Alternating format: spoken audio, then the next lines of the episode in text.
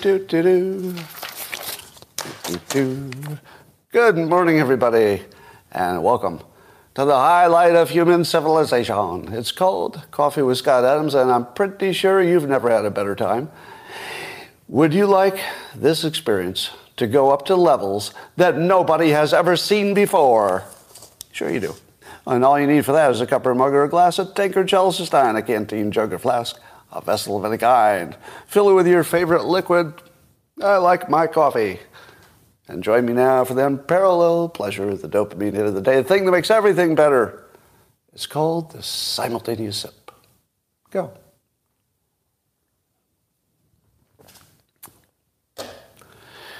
If anybody would like to inform the new people of what not to say in the comments, this would be a good time to do it. Now, we got all kinds of interesting news today. It's like extra interesting stuff. So don't go anywhere. This show is going to get better and better as it proceeds.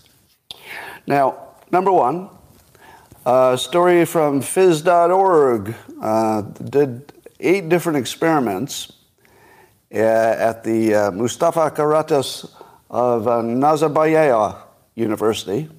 And many of you are familiar with the Mustafa Karatas of uh, Nazarbayev University. But they found that actively thinking about God promotes acceptance of AI recommendations in a variety of contexts. So if you're thinking about God and AI uh, suggests a movie or a financial product or a dental treatment, people are more likely to believe the AI. Huh. You know, some would say that uh, AI is just uh, God reassembling. I'll just wait, waiting for it. Now, that was a comment that 20% of the listeners just said, holy shit. And 80% said, I'm not sure exactly what you're referring to there. It sounds like there's a part of this I don't know. And here's the part you don't know. I can't tell you.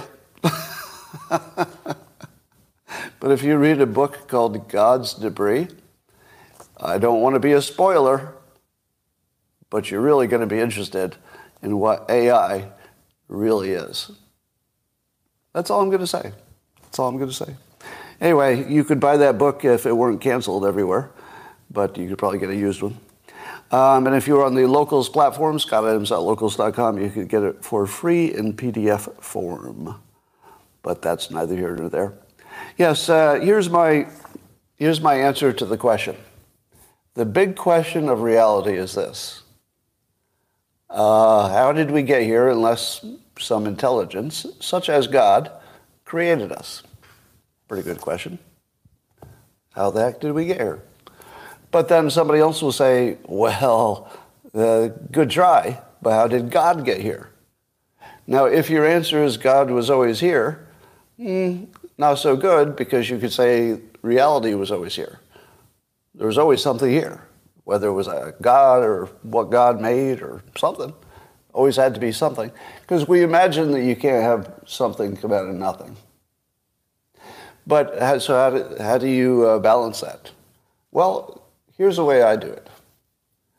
Uh, Einstein said time was an illusion, persistent illusion. Now, really, you should think in terms of space-time and the movement of things compared to other things as time. But to me, the only answer that makes sense is that time is cyclical, meaning that it loops. So that would suggest that there's a time in between God and there always will be that time reoccurring. So there'll always be a time there is God in its fullest form. There would be a time when God is in its assembling form, you know, starting to become a full God. And there would be times when there's not much God happening. For example, at the time of this singularity, just prior to the Big Bang, did God exist in its full form where everything was one? Or was it still assembling? Then the Big Bang happens, and it looks like there's nothing but debris. no intelligence. And then slowly over time, to the uh, unscientific observer, it would look like magic. All of this debris starts reforming through gravity and physics and some basic forces of the universe until eventually there's something like a living something. And then that living something perhaps evolves. And eventually you have intelligence, say animals, people. And then eventually those animals, mostly the people, uh, start forming something called an internet. And now the individual intelligence become part of a larger intelligence. And then you add AI. And then you keep evolving. Do you know that human beings, collectively, we will be able to shape planets and perhaps create them from scratch? We almost certainly will be able to create new life forms by DNA manipulation. And I wouldn't be surprised if we're too far away from creating life and of things which are not alive, just, just to show that that can be done. So, one theory is that we are in a time of God, but God is not yet fully formed. And maybe you don't want that. no, probably you do. But, but one possibility that explains everything, which doesn't mean it's true, right? There's a big difference between fits all the observation and actually true. Those don't have to be the same. But what fits my observation is that there can't be a beginning of things. There can only be a, a cyclical reality. So we're probably phasing in and out of a time when there's something like a God-like entity that is all intelligent and all capable, and times when there is not, such as when the universe shrinks back to its final form, and then does it all again. So that's one possibility. I'm not saying that's true, but if you want to read a fascinating book about it, God's Debris is the one. All right. Uh, the debates are uh, tonight. Tonight are the debates. Here's why uh, you can hate the Republican Party. You can really hate them. The, so Larry Elder is uh, banned for a technical reason about a poll. You don't need to know the details. But it could have been interpreted either way. In other words, you could have gone either way on letting Larry Elder in, but the Republicans decided he would be out. Now, here's what bothers me about that. It's not so much that I think Larry Elder's shot at being president is high, although I like him a lot. He'd be cool as president. But he's bringing to the conversation a topic of great interest and concern. So he's, I think he's primarily running because he wants to promote his message about the need for family units as the organizing principle. And that's like a really important um, topic. And although I've got a little bit of a slight difference on his opinion, I think we need to figure out what to do for all the people who just will never have the option of creating a family. It just won't work for everybody. But I would agree that if you could make it work, you know, a good solid family would be the ideal situation. So don't you want to see Larry Elder on a big stage where lots of people are watching and promote that very valuable topic?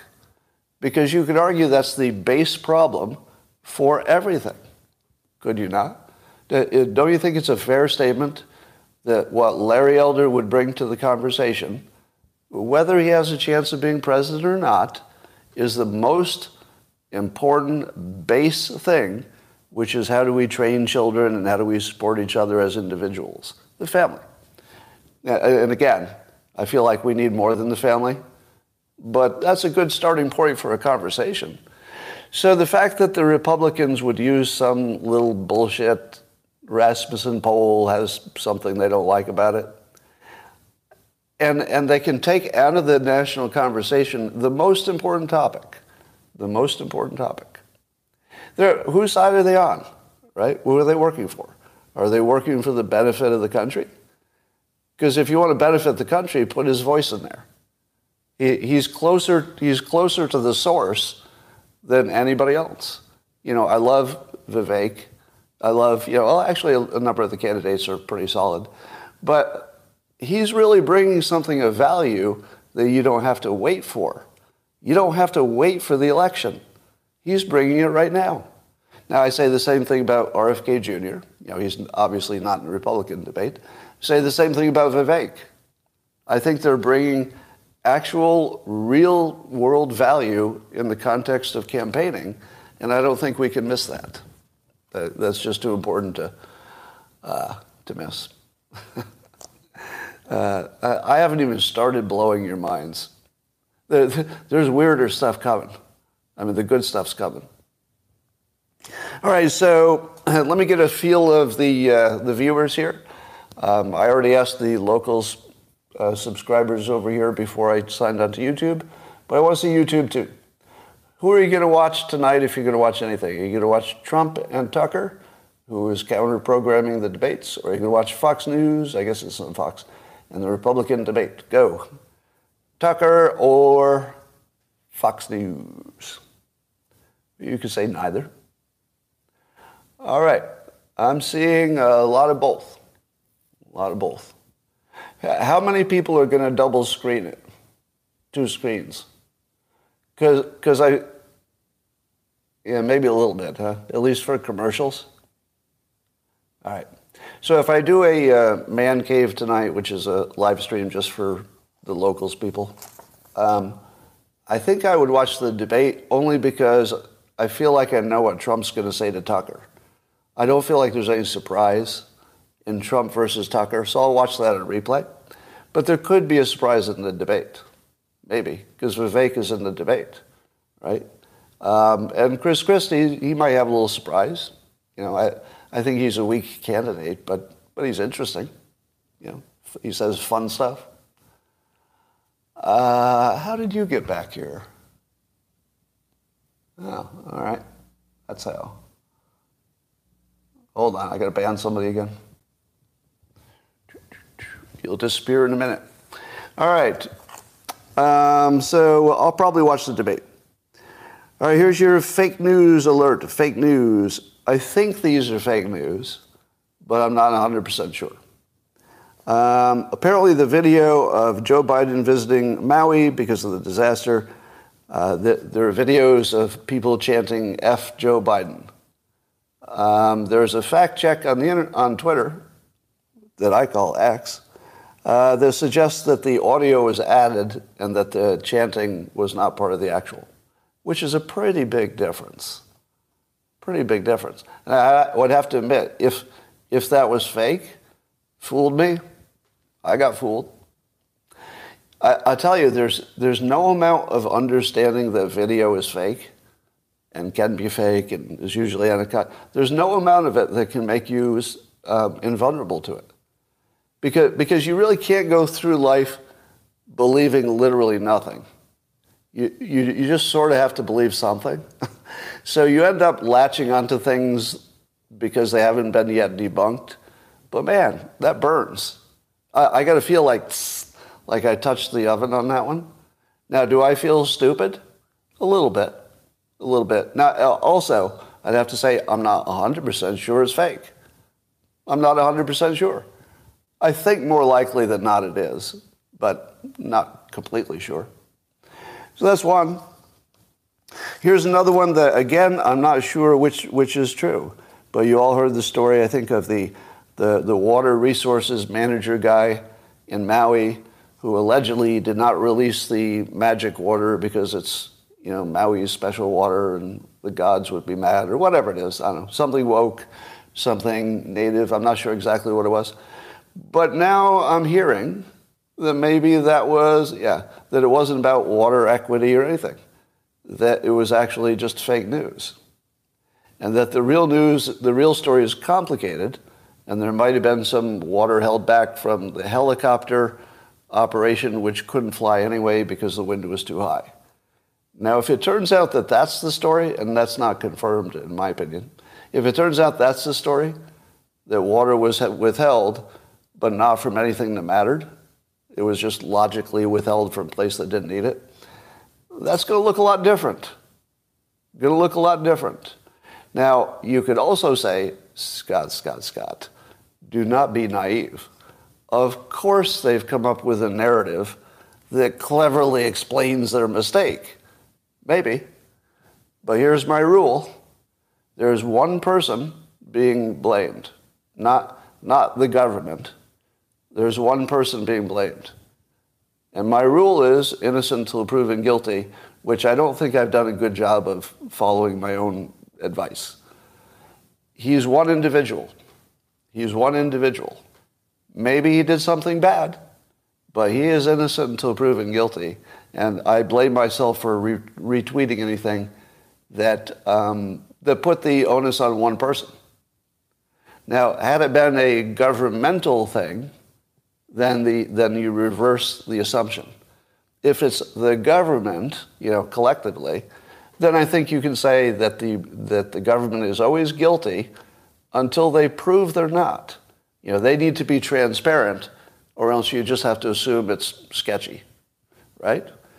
So that's the rule. I'll say it a million times.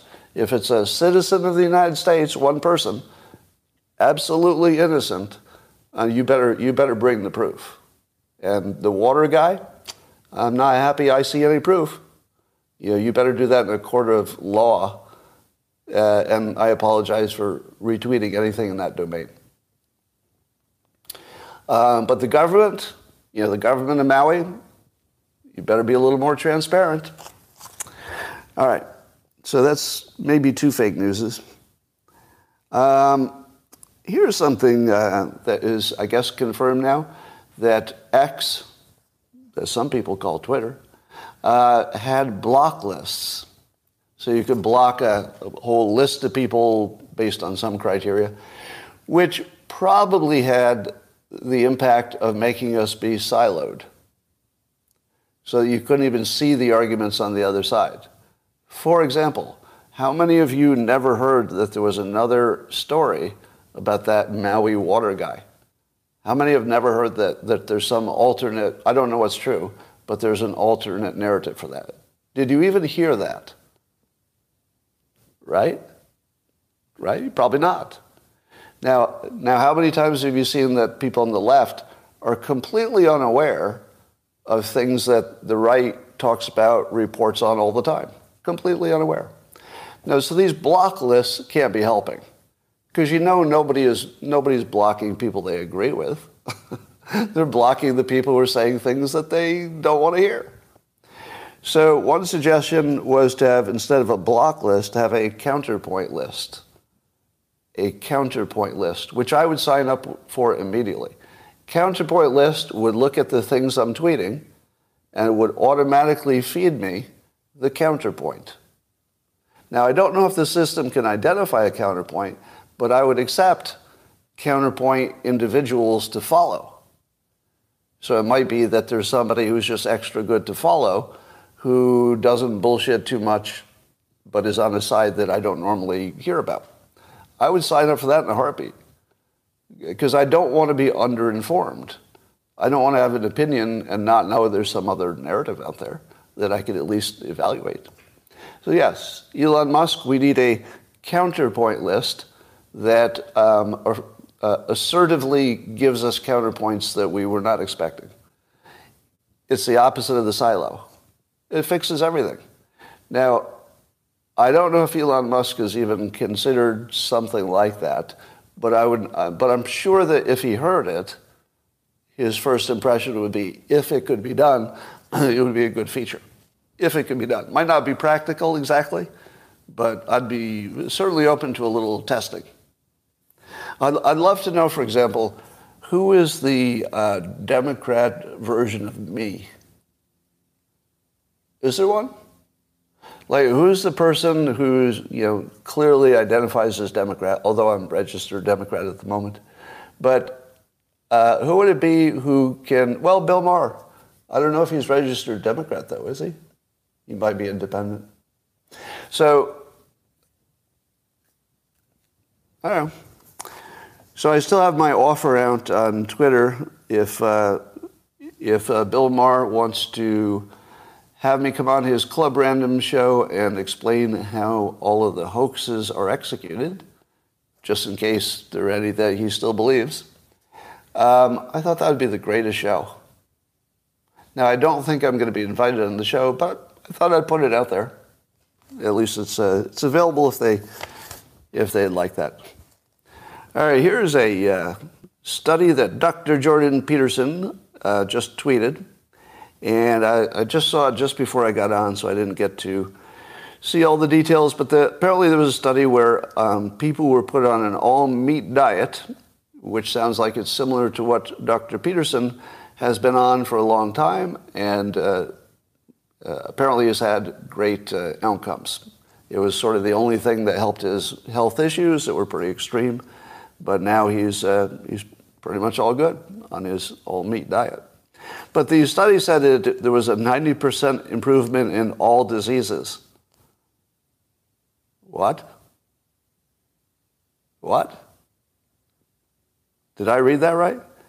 A 90% improvement in all diseases.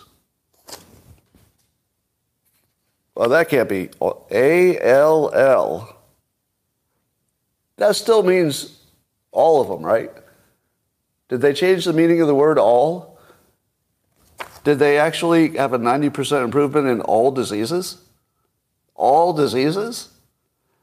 Apparently, 100% of the people who went on the diet uh, got off uh, uh, diabetes medicine. all of them. all of them. Yeah. Now, let's put on our skeptical hats. Skeptical hats. What's wrong with the study? Without knowing anything about it, uh, what's wrong with it? Go. Well, some studies are fake. Uh, who funded it? Who funded it? I'm just going to take a guess. The meat industry? Maybe. Big cow? I don't know. Maybe. I don't know that. So but if you see a study of this nature, and at the same time you see the study, you don't see who funded it, what credibility should you give a study where you don't know who funded it? Go. What, what is the level of credibility for a study that you don't know who funded it? Zero. Zero. Thank you. Now, as I often say, this, the crowd that follows me is the smartest crowd uh, in America. And I say that because we actually go over the mechanism quite regularly, over the mechanism of what makes something credible, whereas almost everybody else who talks about the news just says, here's a study. That's where we used to be. If you're believing studies after the pandemic, what did you miss? How did you miss all of that? Studies are fake. All right, but there's something else. There's something else here that's just gigantically standing out as a flaw with the study without knowing anything. I don't know anything about the study, and yet I can see a giant flaw. Do you see it yet? Here's the problem. How do you know how do you know the benefits are from eating the meat versus wait, your mind is going to be blown how do you know the benefit came from eating meat or not eating processed foods anymore? How's your brain doing? Yeah? how's your brain doing right now? So when I first said it, you thought, oh, meat is good for you. And maybe it is. That might be exactly what's happening. But what would happen if you did a control where uh, 100% of the people were taken off of, uh, let's say, uh, processed foods entirely. And you gave them nothing but vegetables. You, you made sure that they supplemented. Let, us say you make sure they supplement so they're getting their uh, vitamin Bs and stuff that's hard to get from vegetarian diet. How do you think they would do? Do you think they would get off their uh, do you think they would get off of their diabetes medicines? I don't know. I don't know. My, my best guess is that there's a little of both happening. Both meaning meat's probably pretty good for you. And by the way, I don't eat it. Like I, I eat fish, but I don't eat meat. So believe me when I say this, um, you know, it's not coming from a place of bias. My bias would be, oh, everything I do is the smart thing to do. But I, w- I would say that the meat is bad for you um, belief of most of my life, you know, it seems to be debunked. Would you agree? That the meat is bad for you that I used to believe for decades, that seems to be debunked. There does seem to be maybe something to how you prepare it. Maybe. Uh, there might be a risk in how you prepare it, you know, if you burn it or something. But there, uh, at this point, it seems like the evidence is starting to support, you know, exactly what you thought. that humans have eaten meat forever, and it's probably not that bad for us. So maybe it's the keto diet, maybe it's something else. Uh, my guess is it might be, you know, 75% of the benefit is from not eating shit, and 25% of the benefit is from eating something that's, you know, full of the nutrients you need, such as meat. Best guess, but I, I think that's all to be determined. All right. Um, uh, my book, Reframe Your Brain, still waiting for the final approval from Amazon that it will be available, which could happen. I just checked my phone because it could happen any minute. So we've done the final step, and we got a warning that uh, that it sailed through okay. It just has to physically be on the site, and that just takes a while, I guess. Um, but I wanted to add one thing. I saw one critic who said that my book, Reframe Your Brain, which is already available on Kindle, we're just waiting for the soft cover to drop. Any hour now, it should happen. Um, but somebody said that it was a book of advice. And that he pointed out that some of the advice would be something that, you know, a, an adult who's well informed would already know. Now, here's what he is missing because I don't think you could read the book and have that actual opinion. Because a lot of the book is dedicated to telling you that's not what's happening, it's not advice. Here's what advice looks like I talk to you for uh, 30 minutes. That's what advice looks like. Or you read a book and there's like long explanation of why you should do this or that. That's advice. A reframe takes the best part of advice sometimes, but not all the time. So it's, it's the Venn diagrams of advice and reframes are not overlapped. They, they overlap a little. Uh, so there are definitely some that are advice and are also reframes. But reframes don't have to make sense. Advice does. Advice has to make sense. A reframe could be irrational and still work. That's really important to understand what a reframe is versus advice. But in some cases, you can take advice that does make sense, put it into a, sen- a sentence that's well constructed, as the one that you repeat, and it's that sentence well constructed that makes your advice operational. It makes it operational. Reading about it in a book can make it operational too. There are definitely people who can say, hey, I saw this idea, I think I'll try it. It was in a book. But for most people, the fastest way to get there is to read a one sentence reframe where you go, whoa, that makes sense. Or you repeat it in your mind and you go, it doesn't make sense, but it seems to be working. So the idea is that you're reprogramming your brain to be optimized. Some of that reprogramming is based on commonsensical good advice stuff, like systems are better than goals, just you know shortened to be, become a become a reframe. And some of it is purely irrational. Let me give you an example. Alcohol is poison. It's not exactly a logical argument. It's more like trying to make you feel bad when you think of alcohol. It's about an emotional argument that has utility. So if you know you're reprogramming your own brain, you're not manipulating, you're, because it's yourself. You can manipulate yourself to think of something negative when it's associated with the thing you don't want to do. Right? That's not advice per se. That's literally directly programming your brain to have associations that are not rational. So it's actually closer to the opposite of advice, but it does incorporate advice. So that, that's just a little point you might not have missed. So when a hypnotist writes a book, it's, there's usually a little extra flavor happening. All right, I have a theme for the rest of my presentation today. It's called The Arrogance of Scott Adams. Because you know me, pretty, pretty arrogant. Let me give you an example. So uh, RFK Jr. was saying that the CIA, um, as we know, famously used to control the media back in the Operation Mockingbird days. So that was actually a CIA, CIA operation to give functional control of the political messaging in, um, in all the media. Now, that was allegedly discontinued. How the hell do you just keep coming back? I've canceled you twice now. All right. Damn it. There's somebody that's hard to kill here. Um,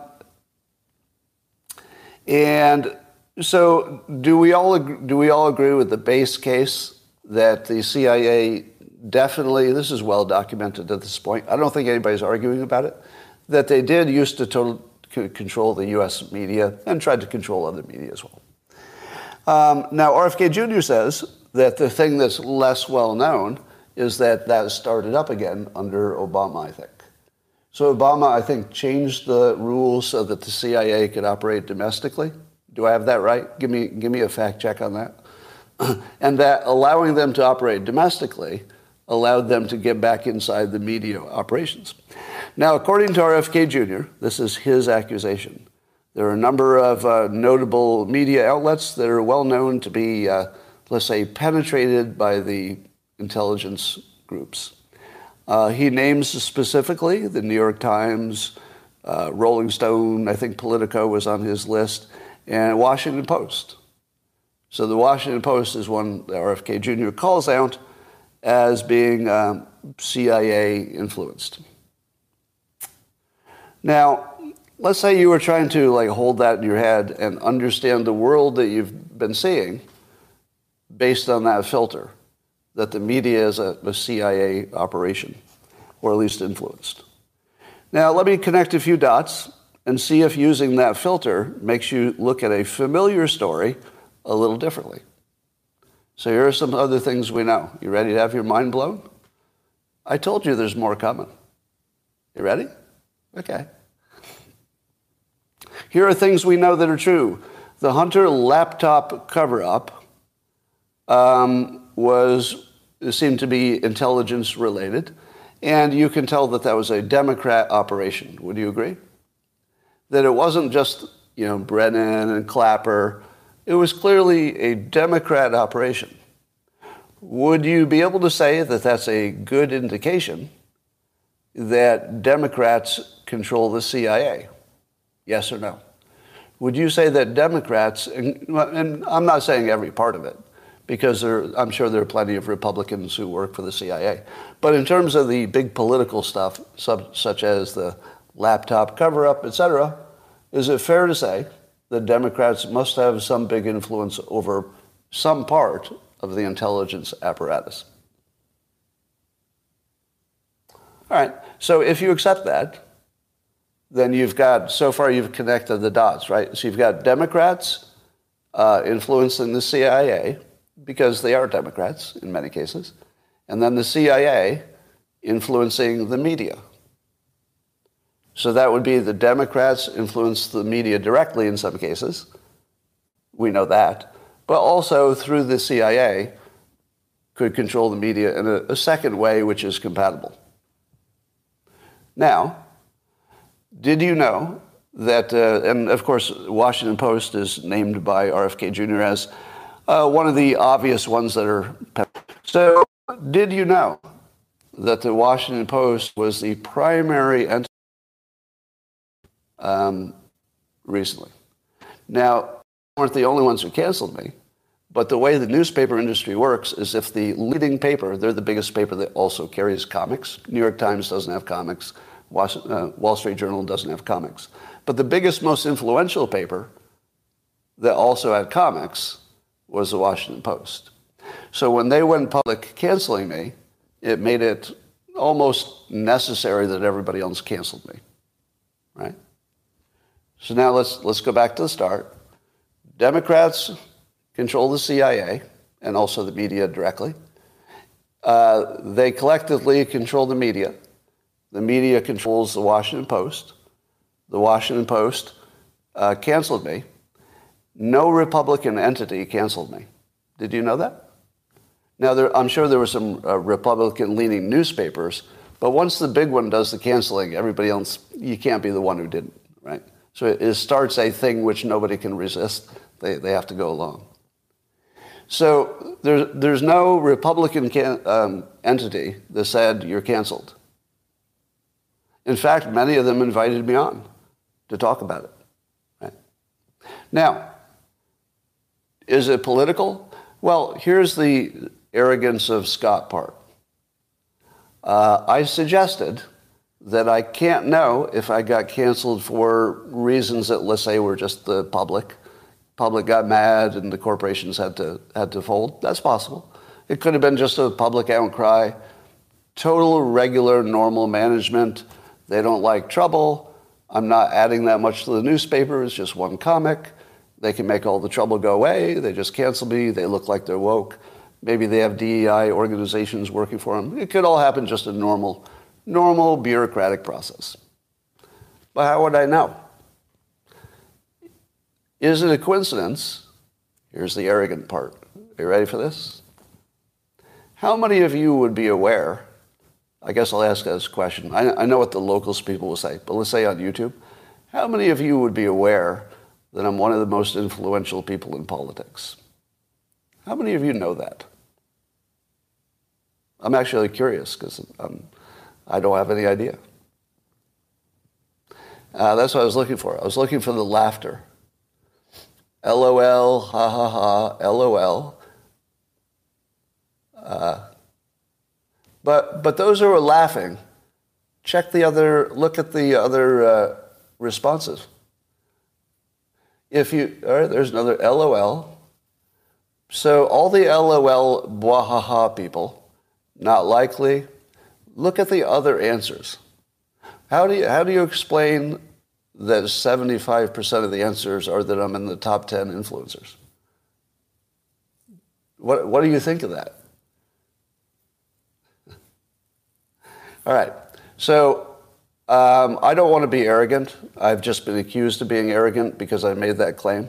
So I, I suggested in a tweet that I really can't tell who canceled me. Can I? How do I know who canceled me? Was it the public and just a normal bureaucracy has to respond to the public? Or was it part of a political operation that was either ordered, which I doubt, or just everybody knows what to do when you're on one side? You don't really have to tell people what to do. They kind of know what to do.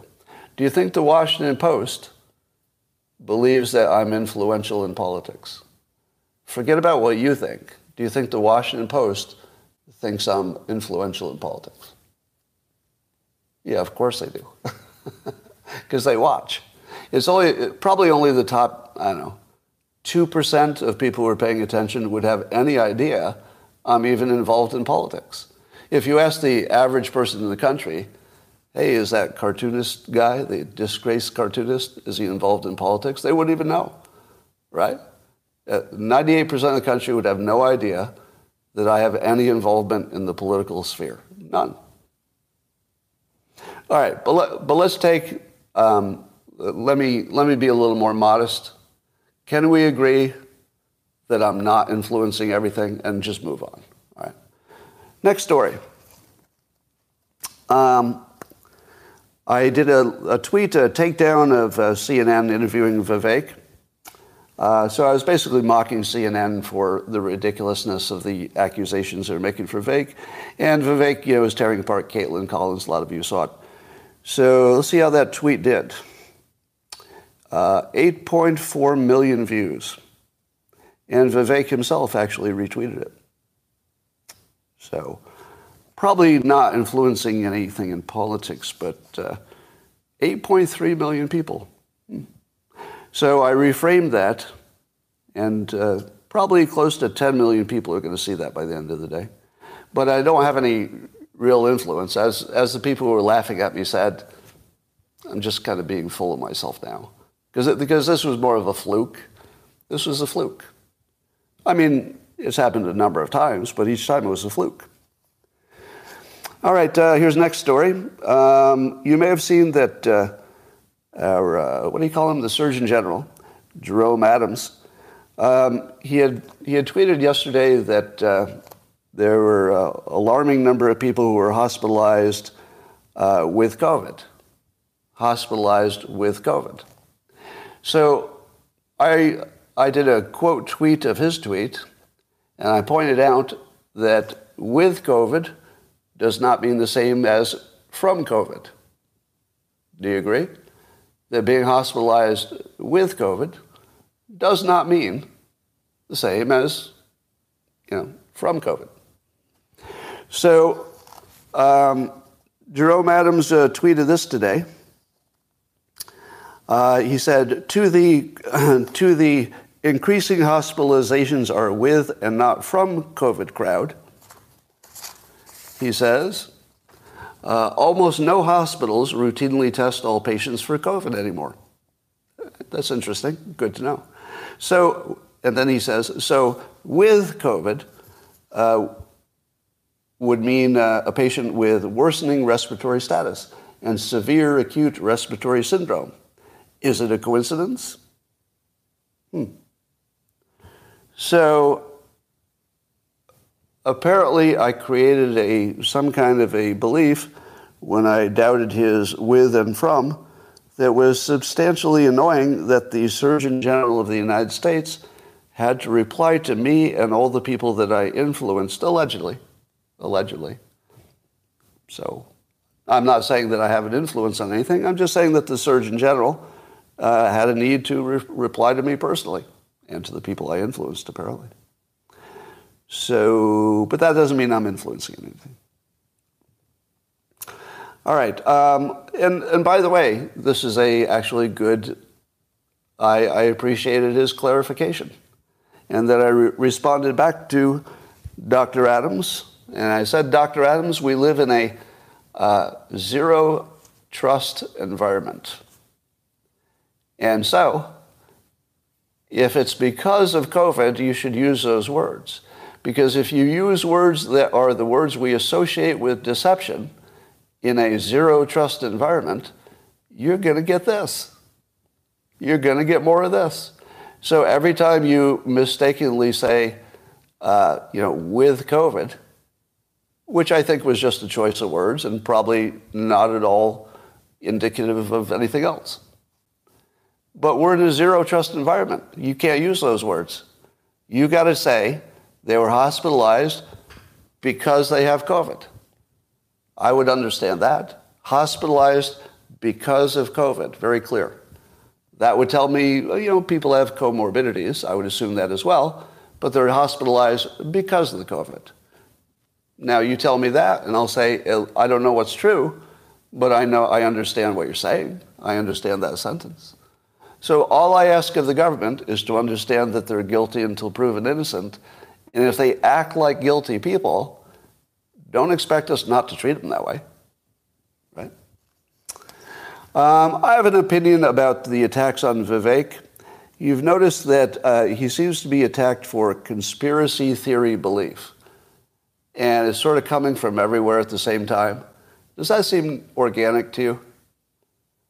To me, it looks like when Trump was accused of, in his DNC speech in 2016, he was accused of being dark. It was a dark vision. And simultaneously, all of the people on the left said everything he does is dark. And everything the Republicans do are dark. And I called it in at the time, I think correctly, as the work of one persuader in particular, and a very clever way to take anything that happens from a Republican and stick it to this frame of it's the darkness of the Republicans. It's very effective persuasion. It's like that is commercial grade, weapons grade level persuasion. You don't see that kind of skill from politicians. That level of persuasion comes from professionals and not professional uh, politicians because they have a different skill set. It looks to me, and this is just speculation based on what it looks like, but I've been right before. To me, it looks coordinated, and it looks like somebody really smart figured out that Vivek doesn't have many um, problems. In other words, you can't look at his record too much. You know, there's just a whole bunch of things that you can't attack him on because he's smarter than the people he talks to. And he doesn't make verbal mistakes. So he just doesn't have anything you can work with. So when you see this conspiracy theory thing, that feels a lot like dark. But you know why they can't use dark with Vivek? Because he's dark. he's, he's got browner skin than most Democrats. so you can't use the, you can't use the same play because they would look like they're being racist. So they had to back up on that and find something that doesn't sound like that, that has the same quality, that it creates a frame in your mind that all the new information then can be confirmation bias that you stick to it. This looks very professional to me. That's my take. All right. Uh, CNN apparently is starting to turn on the Department of Justice. Elie Honig, in particular, one of their legal experts. And he talks about how the DOJ was acting uh, like they were being influenced. So it seemed like their original uh, plea deal for Hunter was too lenient. It seemed like the whistleblowers were what caused them to maybe even overact all the way to a special, special whatever that guy is. But even, even CNN's legal analyst is saying that what we're seeing is not the legal system working the way the legal system is supposed to work. Literally CNN, but they're choosing the words you know, more carefully. But they're saying very clearly that the Department of Justice is not giving justice. Said it clearly. Now, again, it was used with you know, lawyerly words, but the, the message is unambiguous. And uh, Elie Honig said, and I, I guess I agree with him on this, he said, quote, to restore any credibility. Remember, he's talking about the Department of Justice. He's on CNN, and he used this phrase about the Department of Justice and their handling of the Hunter Biden stuff. He says to restore any credibility, which means in his opinion, on CNN, the Department of Justice has no credibility. That's on CNN. I mean, think about that. These are his words to restore any credibility, not some credibility, not to improve credibility, to restore any. So even CNN is saying this is like a fucking clown show that the Department of Justice isn't even acting like justice is a, some kind of a goal. It doesn't even look like justice is an objective. He's calling him out. Good for him. Good for him. This is, this is a really, yeah, he'll be fired tomorrow. Uh, this is a really good example of somebody who just can't go with the lie. He just, he couldn't go there. Apparently, he has too much respect for the law, which I appreciate. He had, he had enough respect for the law that he just couldn't go with the narrative. He just had to say they have no credibility. Totally appreciate that. And by the way, uh, I've been watching you know, Elie Honig for a while, and he is the closest of their legal analysts to being objective. You, know, you, you, can, you can pick out, he's got a, a CNN flavor to him, but he's the closest to being objective. And I give him a little shout out for that. All right. Um, wow. Okay. Um, I saw that a clip from my prior live stream is going around. It just started today. And it's a clip in which I am uh, railing against Jill Biden for allowing her husband to go in public and um, embarrass himself at this state. And the, the, the essence of it was this is no longer a political issue. If you look at a video of Joe Biden one year ago, he's not the same person. One year. That tells you the rate of decline, right? Because he's already gone. And my issue is that, it, you know, I'm not meant, I don't mean this to be clever. It, it is elder abuse at this point. I don't know how you could call it anything else. Somebody needs to figure this out. Now, I think the problem, I'm just speculating, because if I were in this situation, it would be a problem for me. So I'm, I'm just sort of putting myself in the situation and saying, if I were Jill Biden and the entire Democratic Party was saying, if you if this guy if you cause him to quit before we're ready with an able replacement, and it's not Kamala Harris, until we have you know I don't know uh, some other candidate, you can't do it. You know just just keep it going as long as you can. Imagine the pressure on Jill Biden right now. So, you know, I was pretty hard on her, but imagine her position. Nobody should ever be in that position. Nobody should have to choose the country, which is how the Democrats would put it. You know, the whole country is at risk. If you, if you tell your husband to retire today, the whole country is at risk versus the health of her husband. What would you do? If you had to choose between the well being of your husband, and by the way, the husband probably doesn't want to quit because the dementia patient doesn't always know they have dementia. So she's probably got a husband who says, no, no, I'm, I'm still good to go. Probably has a Democratic Party that says, yeah, he's gone, but please, please don't pull the trigger yet because we're not ready. And then she's in between all of that. Don't you think she's, she, she has those forces all working on her at the same time? I think so. And I think the country looks at her and says, it's really you. It is really you. You need to make this decision. I don't make the rules. This is a spouse decision and nobody else's. Do you all agree with that? That the decision about Joe Biden is not Joe Biden's anymore, and it's not ours, it's not the Democrats. There's only one person. It's Jill. And I don't think there could be a harder decision because she will be pilloried for the rest of her days no matter what she does. Every decision, every, every path it could take, she loses. And is Jill Biden the bad guy in any of this? I doubt it. I think she's probably just trying to do what she thinks is good for her husband, good for the country, good for the family, right? Doing the best she can. And I would say she's doing more than a great job. If, if I'm looking at the whole picture, you know, from beginning to end, more than a great job. That, that is some seriously good spousing, if you know what I mean. Now, you can, you can disagree. I'm just giving my take on it. But at the moment, uh, she's in a position that nobody wants to be in. And so I've got a little bit of empathy for her because, man, you don't want to be her. You do not want to be her right now. So I, I honestly just feel uh, complete empathy for the Biden elders at this point.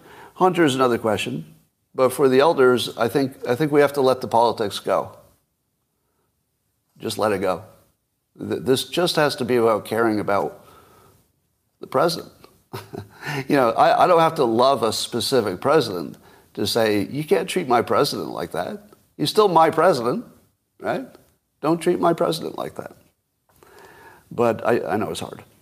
All right. Um, do you think that CNN really doesn't understand when Vivek says, I'm not abolishing the FBI?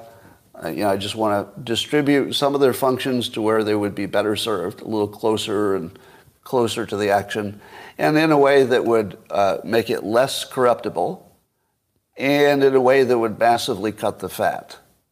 Do you think they really don't understand that, and they just keep saying, so you want to abolish the FBI. No, he wants to abolish the building, maybe, or the department, but he wants to keep the functions. He wants to keep 100% of the functions of the FBI, um, except the bad ones, I suppose, um, and just put it in different places. Now, somebody said to me, Scott, don't you, this was actually a good comment, uh, have you not made your entire career about mocking people reorganizing stuff? Yes, I have. As a matter of fact, I have. Yes, a, a big uh, staple of the Dilbert comic is corporate reorganizations that don't have a purpose. But I've never been opposed to a corporate reorganization that has a purpose. Why would I be?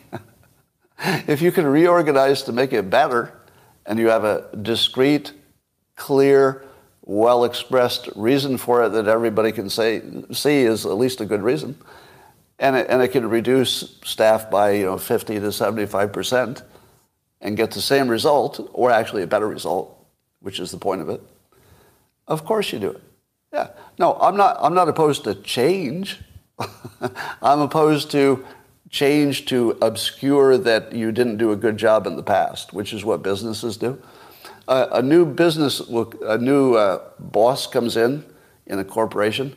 The first thing a new boss does is change, change every, the way everything is reported, right? Not just the organization chart, but the way you measure results. They change all that. Do you know why?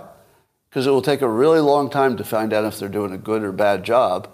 And during that unclear time, the boss can tell everybody they're doing a great job. Look at all this stuff we're doing. Totally reorganized. You know, I've, I've fixed the tracking system. So can you tell us how you're doing? Not really, not really, because we don't have a baseline anymore. Uh, if we had a baseline, we could compare it to how we're doing. But, you know, it's, it's too bad that with all these improvements, it's just a little harder to track how well I'm doing. But, but if you just wait, if you just wait five years, and I get five years of bonuses and probably got promoted to a higher job anyway. If you just wait five years, you'll be able to see that all these changes I made in the organization and the way we track things, really, it's really going to work out. Five years, just give me five years. I'll be promoted in two.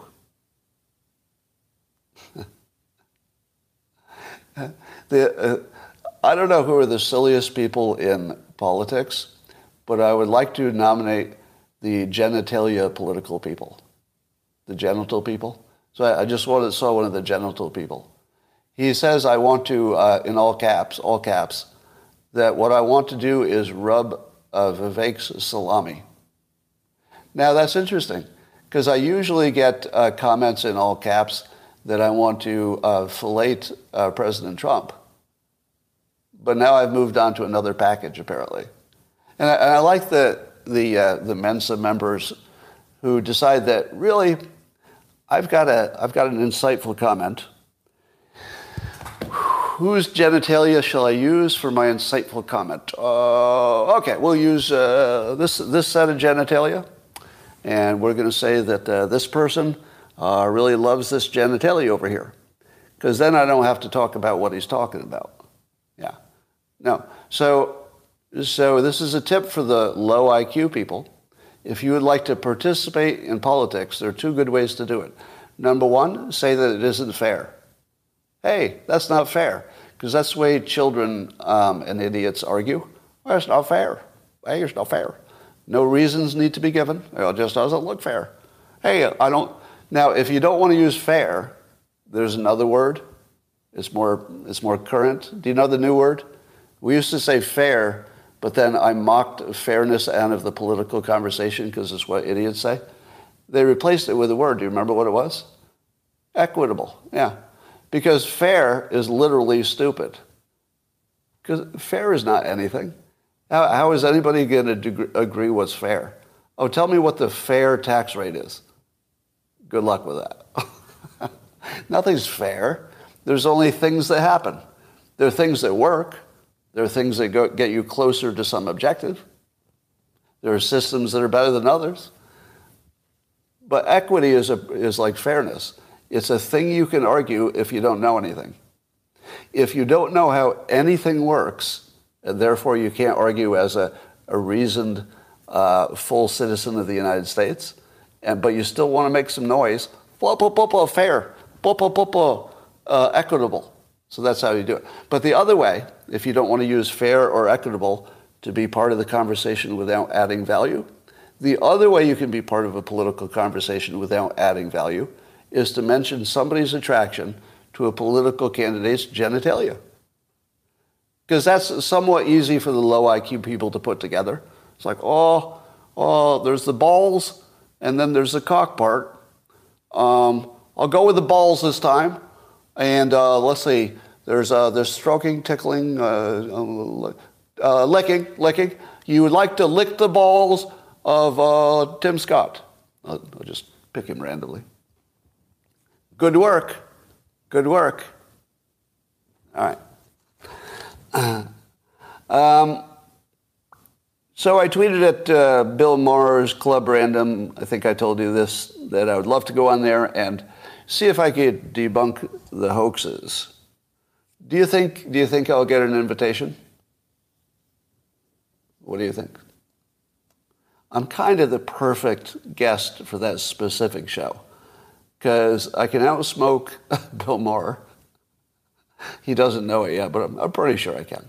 And uh, it would be the first time he had heard things framed the way I frame things. Because I'm pretty sure he hasn't. Now, you know what's interesting? He was saying on a Club Random, I think with Vivek, that um, Bill Maher is quite pro nuclear power now. I'm pretty sure that wasn't, I think he said it wasn't always the case. And Vivek explained to him that the Generation 3, um, Generation 3 has never had a problem. And you know, the ones that people are worried about are the ones we, we wouldn't build anyway. Nobody would build the old kind. So who do you think got to Bill Maher on that? What, what exactly was the chain of, let's say, persuasion that caused nuclear to be acceptable even to Democrats who are paying attention? And Bill Maher pays attention. There's Michael Shellenberger, right? Um, there's Mark Snyder, right? Mark Snyder. There, there are a number of other people, but you know, I, I spent uh, Elon Musk, Elon Musk's for sure, but there are a number of people, including me, who had been uh, reframing uh, as hard as we could, trying to reframe that into a green option. At this point, the entire world is on that page. Now, I've been told I don't have any influence in politics, so I must have had no influence on that, as far as you know. All right.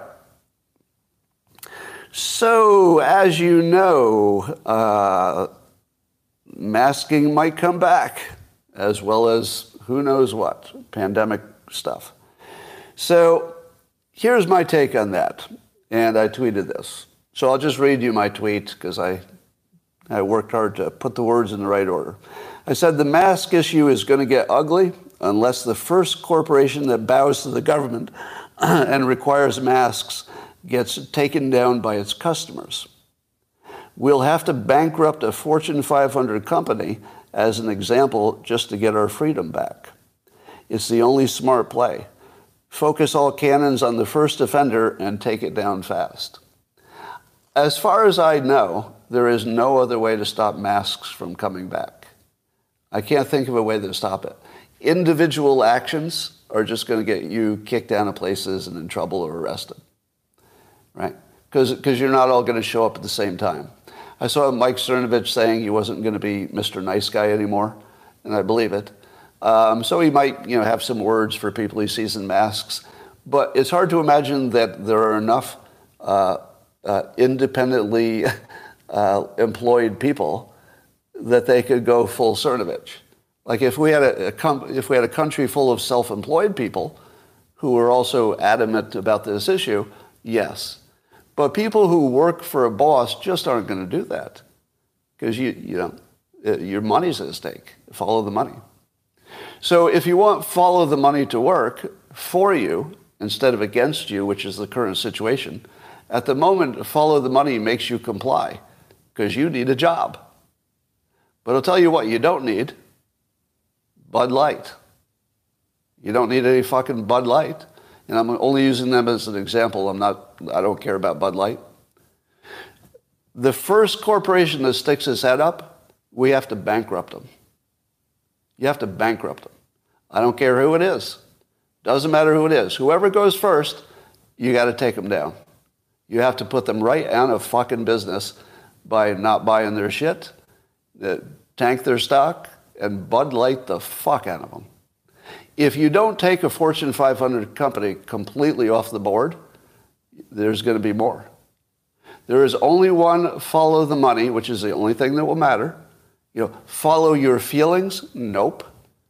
Follow your political leanings? Nope. Will get you fucking nothing. Follow your anger? Nope.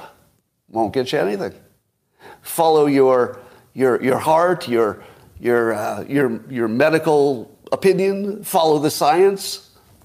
Nope. You have to fucking destroy the first company that raises its hand. If several companies raise their hand at the same time, pick one. Focus the cannons and destroy them, even if they're innocent. I don't care how innocent they are, you have to destroy the first Fortune 500 company that requires masking. Now, probably they'll respond by sort of all doing it at the same time. You know, there'll be some government rule, they'll all do it at the same time. Just pick one. Just pick one. Put it right in a business. And when you're done, we'll pick another one. But you have to make it too expensive. It has to be too expensive to do this to us. It's the only way you're going to get your freedom back. And by the way, if anybody has a better idea that does not target largely innocent people, I'd love to hear it. I'm not aware of any. Yeah, quitting your job is not really much of an option for most people. Some will. Yeah. So let's make that a thing. Uh, you know, uh, if you need me to help you pick the victim, I'll do that. but I'm not sure people will take my, my lead on that. Yeah, who will lead and name the cannons exactly? Well, I would expect that there, there, already there's a, there's a news that a college is requiring it. Now, a college is not a good target because we don't all shop at a college. So you can't really influence them too much. It was Rutgers, was it? So you need a, a for profit entity. You're probably going to hear of some for profit entity that wants to go first, somewhat voluntarily. That's the one you go for. You want to go for anybody who's dumb enough to stick their head up early because then maybe you can put a chill on the rest of them, but you got to take out the first one. All right. Um, so tomorrow, uh, Trump is uh, surrendering to Georgia, right?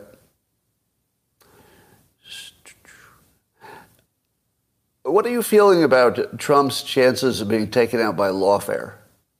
Do you think it's going to happen? Because I, I, suppose he can still run for president from a jail cell if it came to the worst possible situation. I'm starting to think it might work. Starting to think it might work. Because they are putting on, I mean, the, the a massive amount of pressure on him is just incredible. Starting to think it might work. But um, would you vote for him if he were in jail? Or would you be more likely to vote for him if you were in, if he were in jail? Yeah, I would. I would uh, definitely vote if he were in jail, or even if it looked like it was imminent. If it looked like in my mind I thought it was imminent, I would vote. Yeah, and uh, that's a big statement for me because I usually don't bother. But yeah, I'd vote. And even in California, it's like a wasted vote, but I'd still vote because you have to vote against tyranny. You have to vote against tyranny. There's no way around it. States will keep him off the ballot? Maybe. Maybe. Um, only if DeSantis defends his freedom with Florida law. Mm, yeah, that would be interesting. All right, so that's all I got for you today. I think I'll be telling you more later today if, uh, if my book gets published. And then I'll, then I'll be making so much noise you, you'll be sick of me. That's it for now. I'll talk to you later. YouTube, thanks for joining.